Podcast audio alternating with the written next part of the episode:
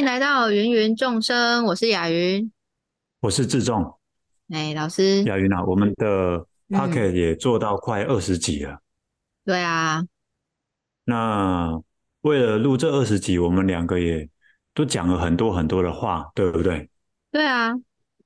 那我们现在简单来回顾一下，就这十几集当中，你对自己的表现有没有哪个部分是比较不满意的？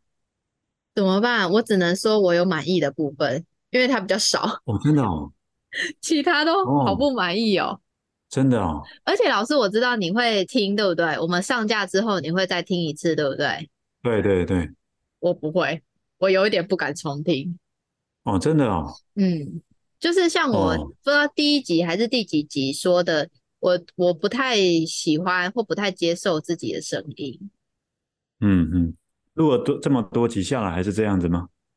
对啊，虽然我在剪辑的时候还是会需要听到自己的声音啦，不过在剪辑的时候比较多是在听内容，嗯嗯，对，就没有在太多听音色，也不是很放松的一个情况去听。OK，所以你是对自己的声音不满意？诶，有一些，因为我们本来就是规划这个 Podcast 是有一点轻松的聊天的样子嘛，啊，所以有的时候就不会太刻意去想一些。要讲出来的那个那个名词，就是讲不出来，然后就觉得啊，有一点扼腕，嗯嗯，这样子就会不满意这种部分。对啊，你刚刚讲的，你的是啊，讲不出来。我不满意的地方是我自己会讲错啊，而且在讲错了当下自己没有发现，所以有时候我是啊，在你把 Podcast 剪好上架之后，我重听哦，我发现哪个部分我讲错了，那这个。部分会让我比较懊恼一点。那、啊、我们不是在闲聊吗？有什么东西会讲错？没有哦，对，当然闲聊有一些东西讲错无妨。可是如果有一些是涉及到比较知识性的东西，啊、呃，我觉得自己讲错了，我好像不太能接纳自己这样子。这个可能跟我自己以前在硕博班受到的那个比较严谨的学术训练有关吧。嗯嗯，那我举几个例子吧。嗯嗯，对，我觉得我讲错的部分有两种，一种呢纯粹就是口误，另外一种啊就是记错了。哦，那口误的话呢，比较是说我心里头想讲什么，结果没想到讲出来的是另外一个东西。我还记得的一个例子，应该是在第十六集，我们讲白先勇的。台北人那个，我们分成上下两集嘛，对不对？嗯，我的榴莲创伤。对对对对，那好，应该是在下集的时候，有个地方啊，我明明是要讲白先勇，可是我讲成他爸爸的名字叫做白崇禧。对啊，那个我剪辑的时候知道。OK OK，好，嗯，那这是纯粹我口误的。那还有一种是说，我就记错了，那个真实正确的讯息不是这样子。啊，好像也是在台北人，应该是上集，也就第十五集的时候，我提到一九四九年，有一群外省人跟着国民党政府撤退到台湾来。我当时提到这一群外省人的数量是几十万人。那我还有提到说，当时台湾本省人的数量是八百万人。嗯，其实我。讲了当下，我就觉得几十万人这个数字呢，怪怪的。嗯，但是我当下也不知道怪到哪里，所以事后应该是你把它上架之后呢，有一次我正好在看另外，在网络上看另外一个讯息，才恍然大悟，原来不是几十万人、几十万的外省人来台湾，而是两百万人，是两百万人这么多。啊、uh，对，那个地方我就觉得有点懊恼。那有的是怎样？还好是在你把它上架之前呢，哎，我想到我讲错了，那个地方是可以剪掉的，我就请你帮我剪掉。嗯，对，那我在猜了哈，应该讲错的地方在别集也还有，比如说有一集第十四集叫做《漂洋过海来看你》，哎，漂洋过海遇见你。那是故宫那一集吗？讲故宫，对对对，讲故宫的东西。我猜我有些地方讲的不精准。嗯啊，但是如果 真的要挑的话，哈，嗯，那太多了。我我觉得话讲多之后啊，有时候这个，我我我我真觉得自己啊，就是错误本身。你太严格了吧？哎，太严格了吧？所以一开始呢，我也想借由这个机会跟啊、呃、有有听我们这个节目的啊、呃、听众朋友们说声道歉哈。就我里头讲的东西啊，有时候不是那么精准，那特别是涉及到一些比较专业知识性的东西，而那些东西又离我很遥远了。因为我以前是念中文、念历史的，那我转行已经很多年了，那些东西已经。忘得差不多了哈，所以如果有讲错的地方，也请各位多多包涵。那我也想借由今天这一集呢，来回应，包括雅云在内，我身边有一群朋友呢，是因为他们有时候听过我讲一些跟历史有关的小故事或者小知识，啊、那他们就会怂恿我，是不是在 Podcast 或者在 YouTube 上面呢有。一个节目来讲这个历史故事的，我要说的是啊，赞成。我要说的是，嗯，汤哦，嗯，汤哦，因为那个会讲错的地方更多，而且我自己就像我一开始讲，我自己以前受过的那些学术训练啊，让我在看待讲这些事情啊，我不允许自己是道听途说、胡说八道的。而我现在手边的那些书早就都丢光了哈，你说要重新去查也查不到了，所以请不要再怂恿我要讲一些跟历史有关的东西了。啊，你讲那些真的很精彩诶，认真精彩的诶，比如说你之前就是私私下我们聊天的时候啊，每次你嗯就是被我开启一个。关于历史的话题的时候啊，我就会开始默默的安静下来，因为我就好想听那些故事啊，那些故事真的都很精彩哎。比如说，我怎么都没印象了。好，比如说，嗯嗯，我觉得你讲一些历史故事，跟我在课本上看到的历史不太一样，有一个大很大很大的差别是，你会告诉我那些历史人物的有点像是他的个性。比如说，哦，他其实是一个怎样怎样怎样个性的人，所以呢，当谁来跟他讲什么的时候，他的反应就会是这样。然后你就再举他另外做了一件事情来证明你刚才讲的这个。好，举一个例子，就是你就说你，我一次，你有问我说，你没有想过那个为什么呃诸葛亮明明那么有才，刘备要死的时候，他为什么不会想要自己当上那个皇帝？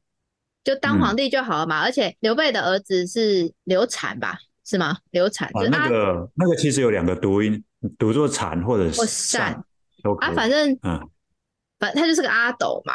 你要花时间去扶植他或教他，那为什么他不自己当就好了？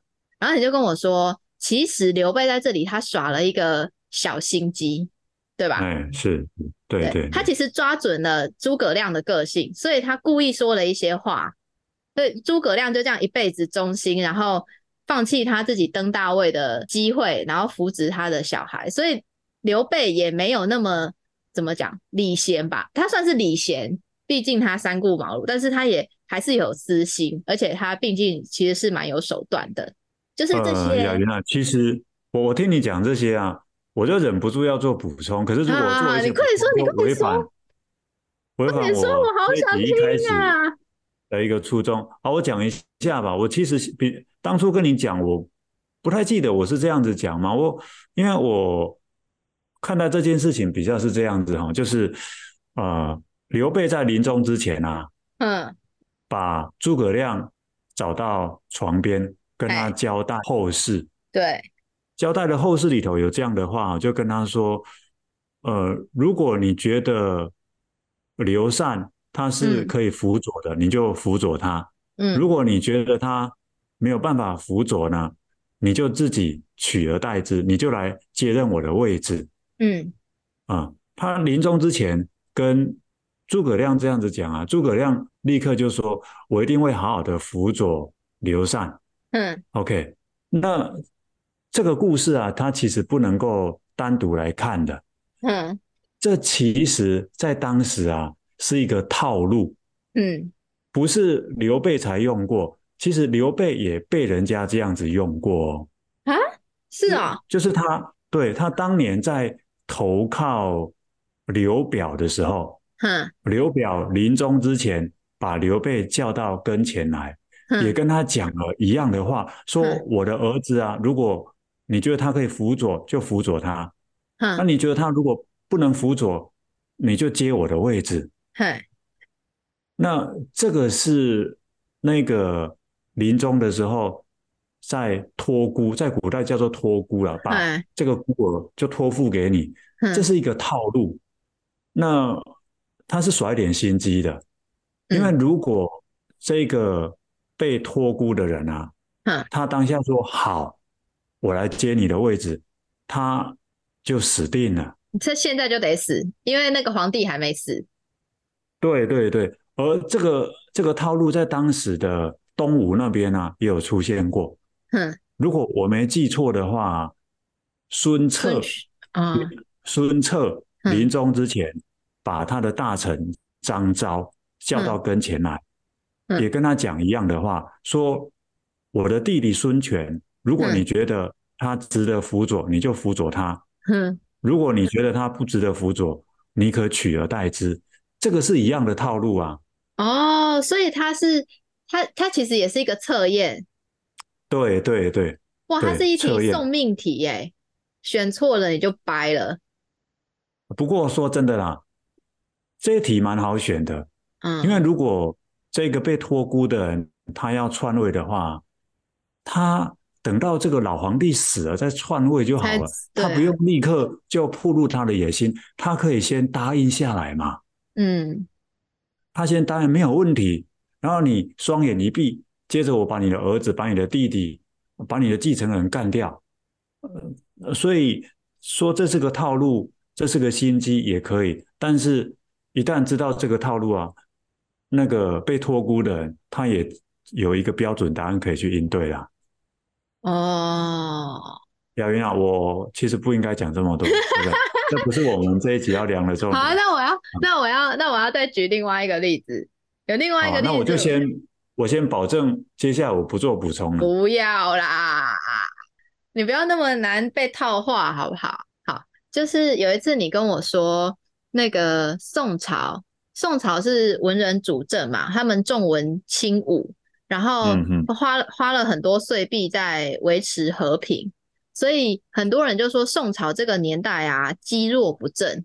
其实连宋朝那个时代的大臣，其实他们也这样觉得，有时候也会这样子批判自己的，算是国君吧，都用岁币去让外邦不要来骚扰，就是不要来攻打他们。然后有一次啊，你就跟我说，其实那个宋朝啊，你从后世来看，它其实是一个很聪明的朝代。虽然它不是武力很强盛的那一种，但是它存活超久的，而且它用碎币，它虽然是用碎币这种方式，就是好像人家说你就是付钱买和平，但是这样又有什么不对？它还是让它的朝代维持很久，而且它的子民不需要战争，不需要很死伤很惨重啊。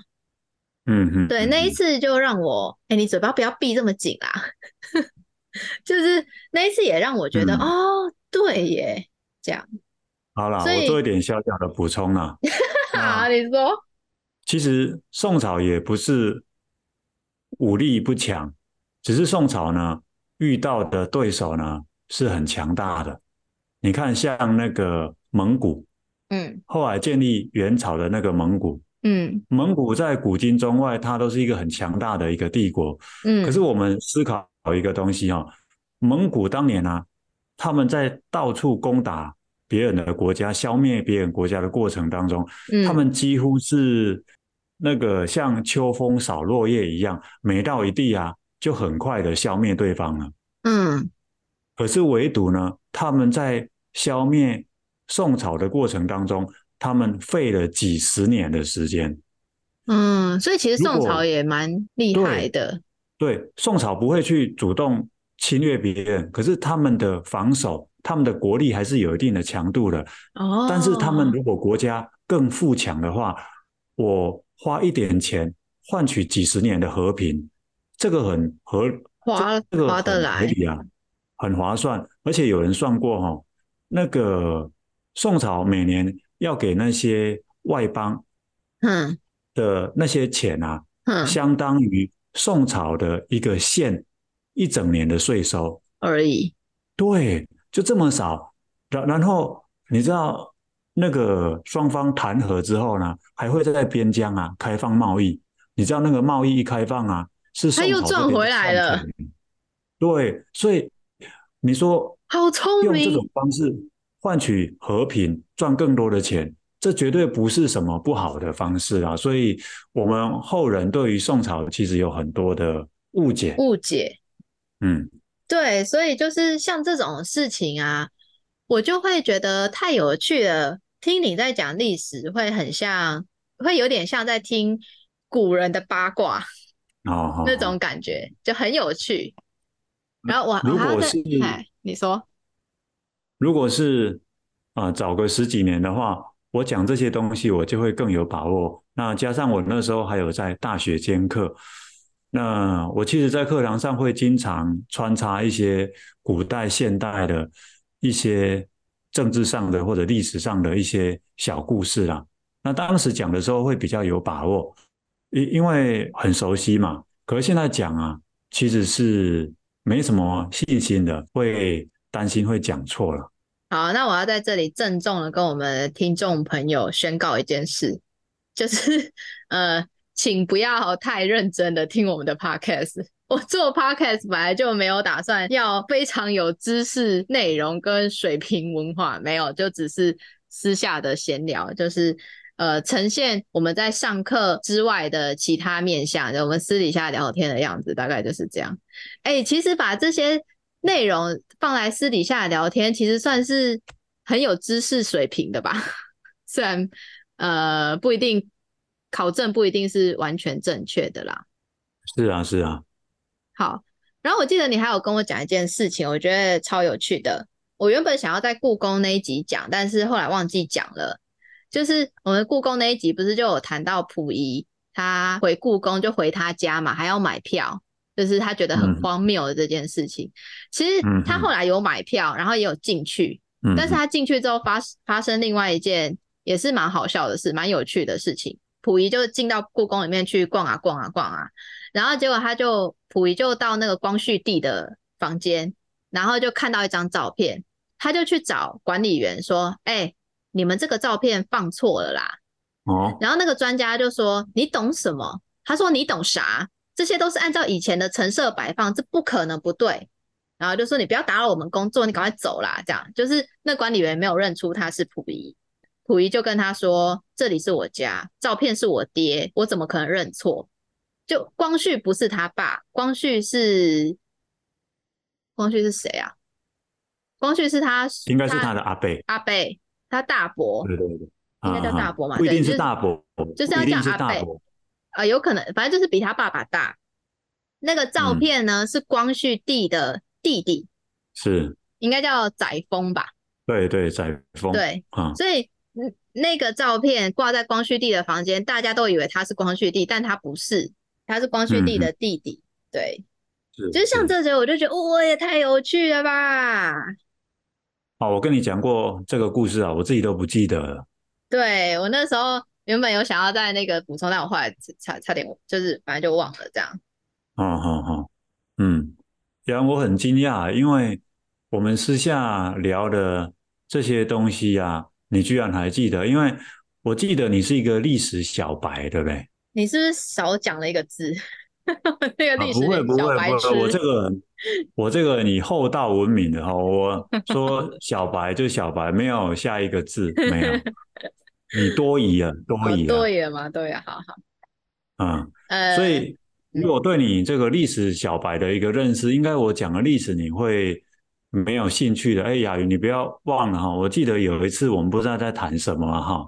嗯。我跟你讲一个历史的小故事，我不是什么小故事，我要讲什么东汉时期，结果你怎么那一次怎么回复我的？你就跟我说，啊、呃，你不要在这里跟我上历史课啊，大概这样子回应我，你都忘了哈？有吗？有有有有，我很确定有这件事情，只是当时我要讲哪一个历史故事，我真的忘记了。啊，那可能一开始听太多了吧？啊，所以后来就比较少讲啊，因为感觉你也比较没兴趣，而且有时候跟你讲历史啊，会有一些比较大的挑战。怎样？就是因为你是历史小白嘛，哈，所以很多东西你就是想要讲，为什么我觉得你的嘴型就是有想要讲小白痴的感觉？没有，原来那是你的心里头自己有阴影啊，啊，跟我无关。好，你刚刚要讲什么？啊、那跟我讲，就是我要花很多时间跟你也是一些人物啦、啊、背景。哦、对啦，这个呃，这个是我自己在跟你讲这类东西的时候会比较有的顾虑。啊，我觉得历史小白痴啊，嗯、因因为有有一件事情我不知道可不可以讲，就是你把两个两个。你讲啊，你讲，你讲。以为是两个人，可以讲吗？可以啊。好，我记得有一次你问我说，呃，蒋介石跟蒋中正是什么关系？对啊，我一直觉得他们是父子关系。哦，我那一次其实有一点要晕倒，可是 我后来想一想啊、哦，因为真的时代不一样啊，就你们你们这个时代。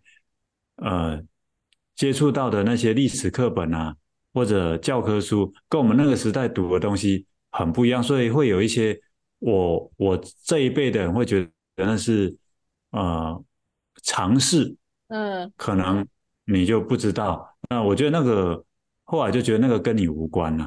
而且我跟你讲，你跟我讲的，你跟我讲他们两个是同一个人的时候啊，我超级惊讶。之外，我那一天晚上还回去问我妈说：“哎、欸，妈。”你知道蒋介石跟蒋中正什么关系吗？我妈说：“啊，我们港捷郎吗？” 我说：“为什么你会知道？为什么你会知道？”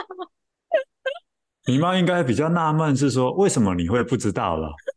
为什么你会问这个问题？对，他的脸就是你在问什么白痴的问题，攻杀回啊这样子。这有一点像是在问一个人说：“哎、欸。”你知道苏轼跟苏东坡是什么关系吗？然后你知道他们是什么关系吗？我觉得他们是兄弟关系。你是开玩笑还是说的？开玩笑，开玩笑的，开玩笑。哎、欸，你是真的知道他们是同一个人呐、啊？OK，好好好。你刚刚要说什么？我觉得哈，就是蒋家人啊，他刚好在一个我完全不可能不想接触的一个空白的领域。就是他是他算是历史，历、嗯、史我也不熟。然后你也知道，我几乎是政治绝缘体。嗯哼，就是我对政治是超级冷感，一点兴趣都没有的人。嗯哼，所以他刚好就在这两个东西的交界，我完全不会想要知道，也不会想要去搞清楚他们谁是谁的。嗯，可是有一个蒋家第四代的人，他的名字你应该知道，蒋万安，叫蒋友伯。蒋友博啊，你有听过吗？他不是创办了成果公司的那个人、啊、是吗？对对对，你看你对他认识就跟政治无关了嘛？啊，对啊，因为就是因为我在商业上认识他的、啊，我在商业这个层面认识他的。那你知道他的时候，你知道他的祖上是谁吗？大概知道，可是我都不知道他们谁是谁的爸爸，谁是谁的。有些，因为他们有些是兄弟，有些是。父父子关系嘛，哦，我都搞不清楚。是是是，是。那你、嗯、你想在这里稍稍了解一下，我简单讲一下下他们这四代，很用一分钟就可以讲完了。好，第一代就是蒋介石嘛，就蒋中正。嗯。啊，第二代就是蒋经国跟蒋纬国。蒋经国。蒋经国、蒋纬国，你看他们名字只有差在中间的。嗯。那个国都一样。哦，所以他们是兄弟。这个，呃，这个有一个内幕啦，这个、嗯、这里就不讲。第三代呢，嗯、呃，蒋孝文、蒋孝武、蒋孝勇，都、啊、中间都是孝字辈的。这一代我完全没有听过，哎。啊，对对对。那第四代啊，中间都是勇，朋友的友，嗯，蒋友柏，还有应该有别的吧？那个你看用柏的话，他他的兄弟应该也会是树的名字吗？应该都是植物的那个名字。嗯，我记得有一个女的叫蒋友梅。哦、啊，所以你大概看到这些名字，就可以知道她是哪一辈的。啊，所以再下去是万字辈吗？哎，现在不是有一个台台北市长不是蒋万安吗？哎，他跟他们什么关系？这个、应该也是蒋家人。对，你说的好，那这个我还没有去了解一下。你你这个哎，可是你不碰政治的，你居然。知道蒋万蒋万安、欸、不是啊，我们要看新闻的啊，就是他就会出现啊，我也没办法。OK OK OK，哎呀，你你不提这个我还忘了他他这样子，如果是的话，那他就是第五代吗？不确定，不确定。我我突然觉得我不能在这里 随便讲，因为有很可能又讲错。那、啊、那我那我刚刚讲的，嗯，他我刚刚讲了，他前四代这个我。比较可以肯定。那我有一个好奇，第三代他们在做什么啊？为什么完全没有听过他们啊？Okay. 他们有在政治政坛上吗？有有，我跟你说哈，呃，蒋经国的晚年啊，嗯，本来是要把把他的位置传给他儿子的，嗯，其实那时候被人家诟病的，就是蒋介石过世之后，蒋经国接班。那如果蒋经国过世之后，他的儿子接班，这其实成为一个帝国，那不是一个民主国家。啊、uh...，对，那时候其实他有在栽培他的儿子，可是他的儿子出了一个纰漏。对，出了一个纰漏，就是简单来讲，他的儿子呢，嗯呃，买通竹联帮的人，哎，去去美国，嗯，杀掉一个。算是异议分子的那个异议分子的笔名叫做江南，嗯，他写过一本书叫做《蒋经国传》，嗯，啊，那台湾这边这个蒋经国的儿子呢，就派竹联帮的人去美国杀掉那个江南，嗯，结果这个事情引来轩然轩然大波，因为那个江南他。虽然是华人，可是他有美国的国籍。哦，他等于杀了一个美国人。对，所以那时候就就牵动了台湾跟美国的一个关系。嗯，所以这个事情发生之后啊，蒋经国后来呃出来做一个声明，说意思大概是说他的就他们蒋家以后不会有人。来做总统这个位置，是哦，他做这个声明哦。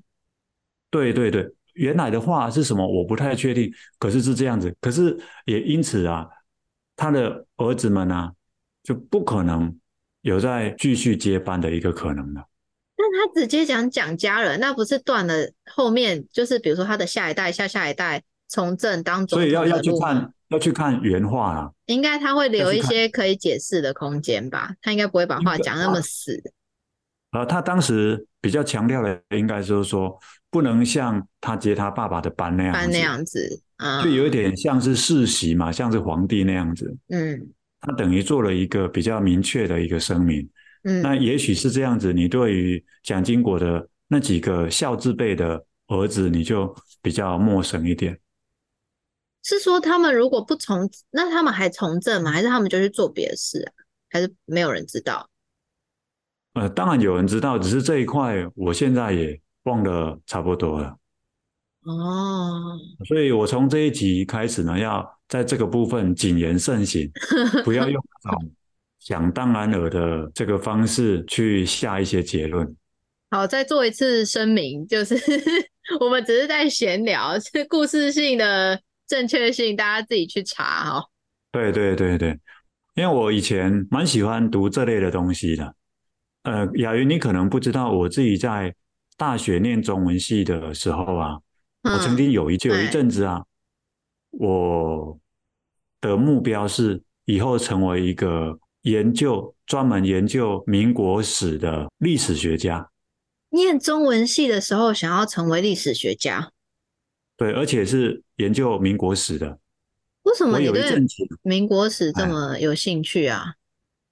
应该说，我本来就对历史就很有兴趣。那刚好那一阵子又读了很大量的跟民国史有关的各式各样的资料，觉得越研究越有兴趣。而而且在当年台湾啊，哈这一块比较算是一个禁忌吧。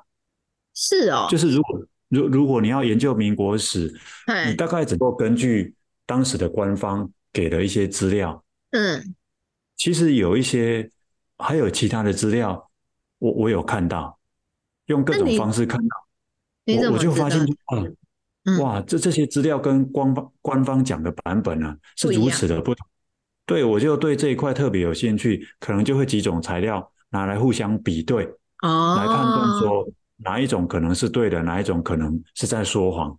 哇，你在大学的时候就当起了历史小侦探呢？哎，对对，其实严格说起来，是从高中开始就开始做这个事。可是高中那个图书馆啊，图书馆比较小，大学的图书馆比较大，所以在里头呢，哇，可以找到各式各样的一个资料。所以你的那些非官方的资讯，就是来自图书馆，还有其他地方吗？旧书摊？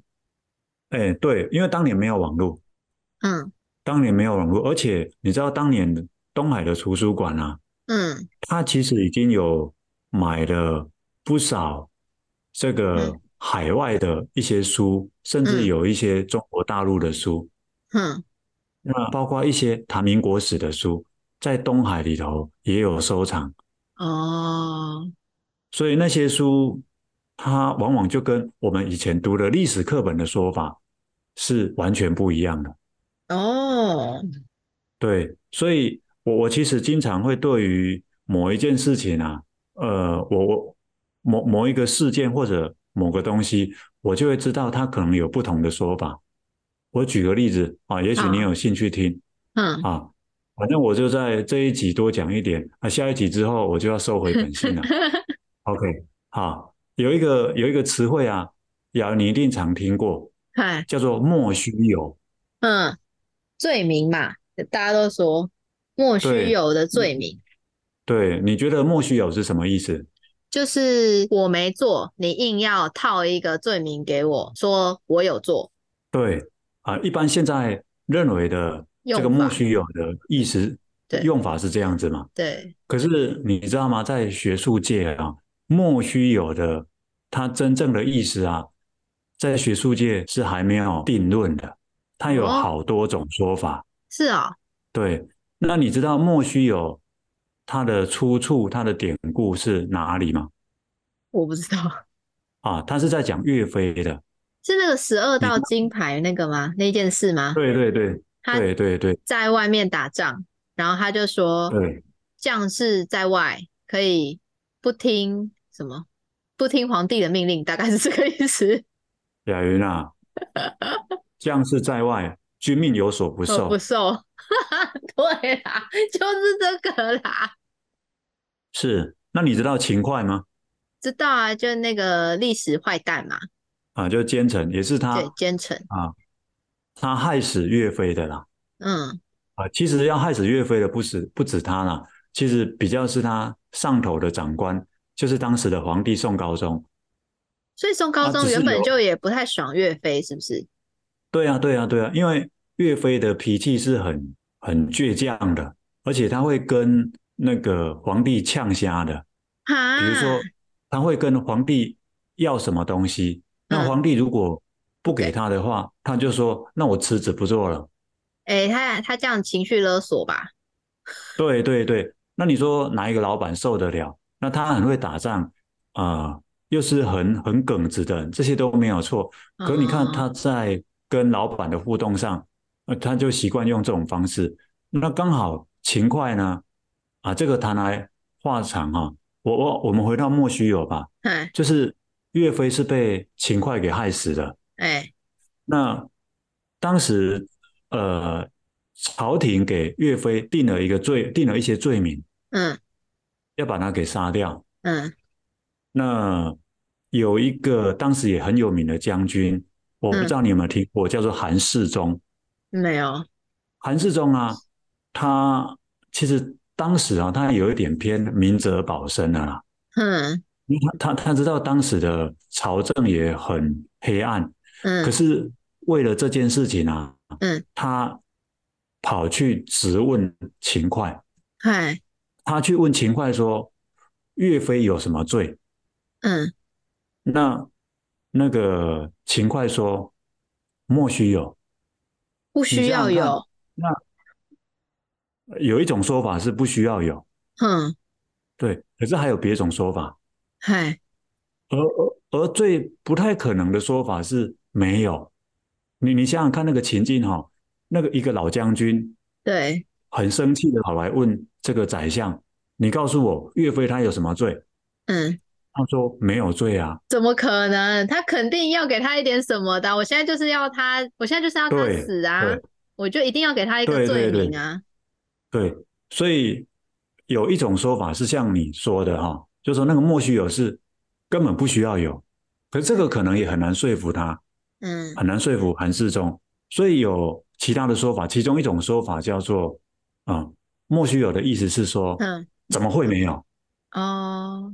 你想想看这个情境，你告诉我岳飞他有什么罪？秦桧回答说：“怎么会没有罪？”嗯，那他他这样子顶回去，通顺多了。对，所以因为我像我知道这个，呃，莫须有，他有别的这种意思，所以每次我在新闻上看到某个人说、嗯、啊，出来跳出来澄清，说这是个莫须有的指控。嗯，怎么会没有这个指控？对，我就觉得好好笑，这是个莫须有的罪名，我就觉得好好笑。呃，不过他们在用的时候，当然就是找莫须有的含义，就是你刚刚讲的这个嘛，就是明明没有，可是你们硬要说我有，对不对？用来呃表达这个意思。可是，在学术界，它是没有一个定论的。不过，呃，你刚才讲的那个故事啊，就是那个将军去质问那个秦桧，他没有前后文吗？嗯秦桧真的只讲那句话啊，后面没有再讲其他话了。押韵，你真的很厉害。我当然啊，你真的这个故事你没有你没有上网去查吧？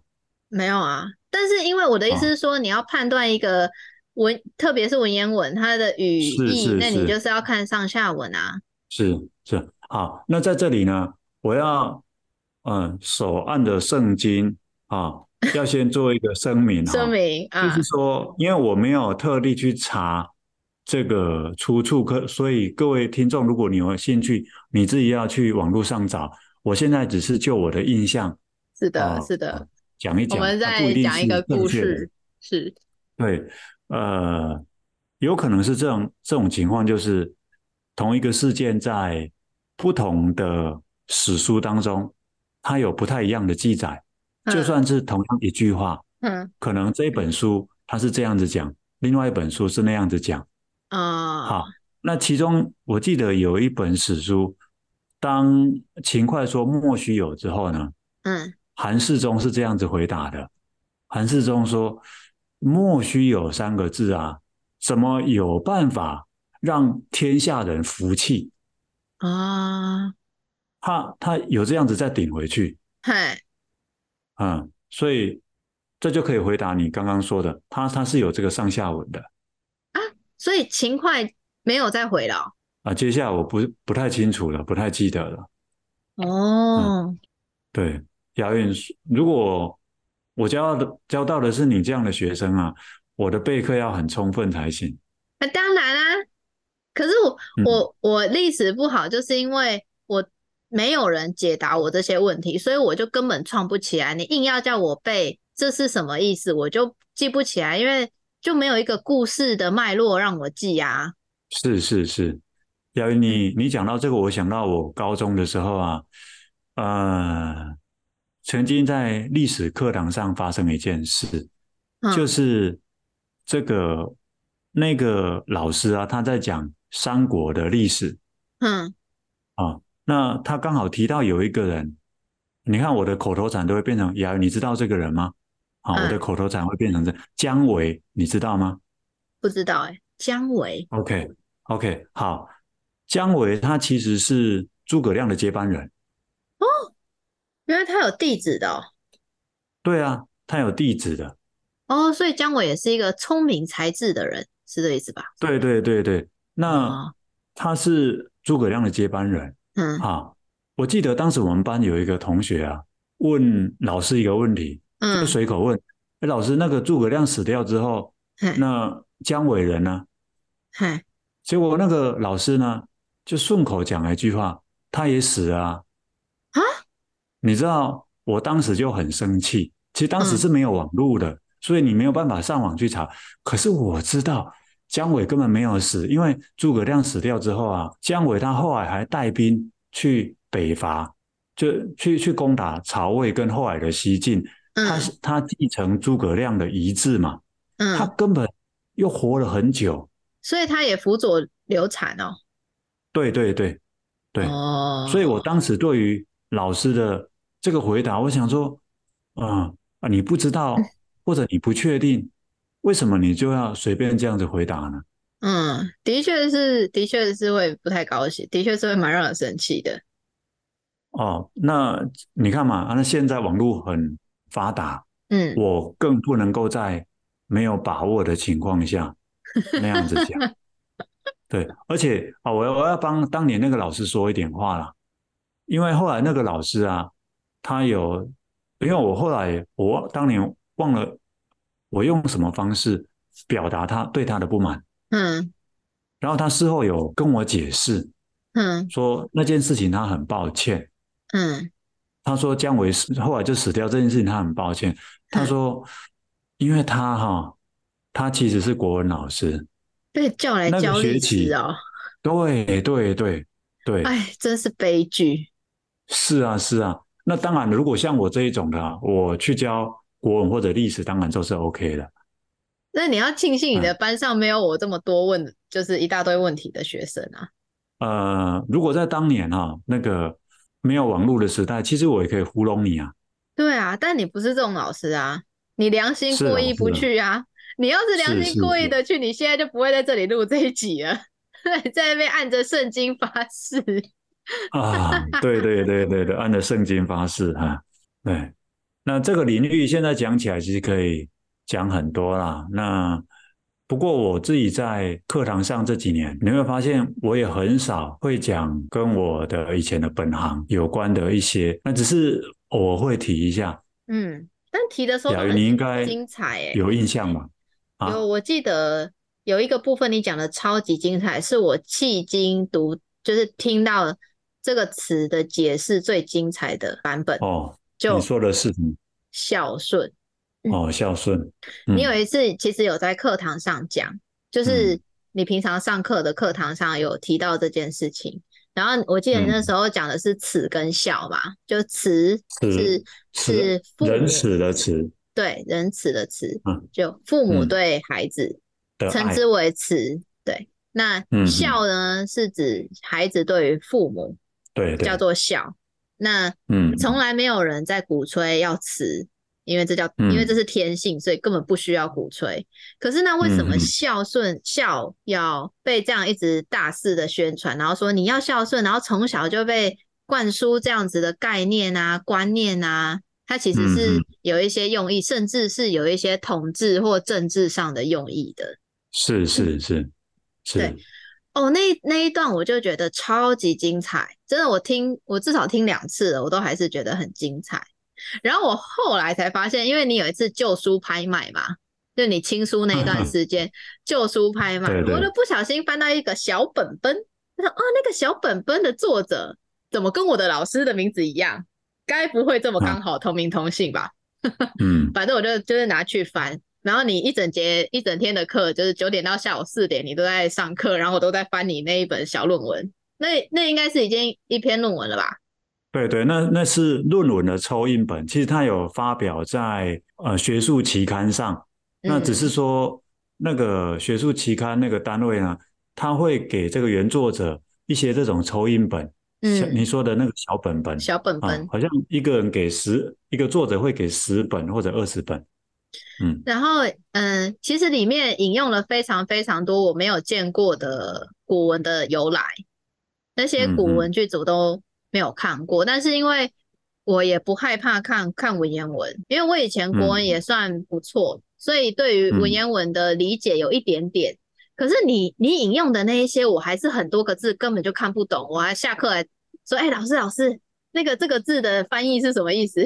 但是那那一些，即便你引用这么多，我还是觉得很有趣哎、欸。那学术文章可以让我看得下去，很厉害哎、欸。嗯，哎呀，谢谢你的赞美啦，谢谢你的赞美。那那一篇文章其实是在谈中国古代的一个观念哈，叫做死孝。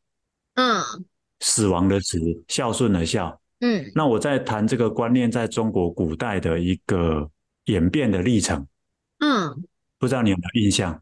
有，但是我现在没有办法。嗯，你说，你说，你说。是，所以其实我对那个那个孝呢，我是下过功夫研究的。那至于你刚刚提到的那个孝跟慈的那个说法，倒不是我提出来的，是我以前一个老师叫做唐义敏老师，他提出来的。那我当年看到他这个说法，哎呀，大受震撼，我就把它记起来。没想到转行之后，在课堂上。有机会哈，可以把当年所学的东西、所知道的东西，还做一些分享，我觉得蛮好的。我自己都不太记得我讲过那些了，没想到你都记得。对，我第一次听的时候也大受震撼，可以理解你那时候听到你的老师说孝跟顺的差，啊不，慈跟孝的差别的时候。嗯嗯嗯嗯，我我后来比较少讲这一种啊，除了因为我比较没把握啊，因为。毕竟我已经脱离那些东西那么久了，第一个比较没把握，第二个是我在我现在的课堂上啊，其实也不太有一个适当的机会来讲这些东西。嗯，那还有第三个呢，有时候讲这个会触碰到一些人的敏感神经。呃，对，就他这个东西可能有一个根深蒂固的一个观念。对对对，而且他们已经有自成一套逻辑了。是是是，那我提这个可能会对他们有比较大的冲击，对，那所以我尽可能就不要在课堂上提这个啊。